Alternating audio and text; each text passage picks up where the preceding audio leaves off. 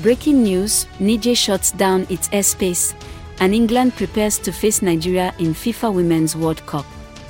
This and more are the latest news developments in Nigeria. This is a quick summary list of Nigeria's news headlines from News Scroll at midday. I am Lola, and today is August 7, 2023. Here are top news headlines, filtered from multiple sources. England is taking on Nigeria in the round of 16 of the FIFA Women's World Cup final today. Report by ITV News. Number 2. The World Bank aims to fund the construction of 1,000 mini solar power grids in Nigeria. Report by News 24. Our final three headlines are as reported by BBC News, Independent NG, and Vanguard News.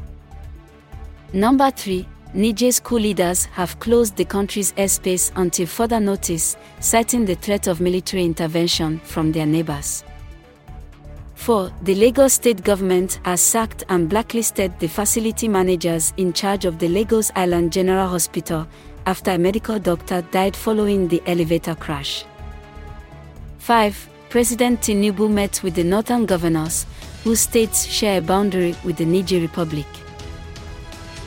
This rounds up the midday's news updates in Nigeria via News Scroll.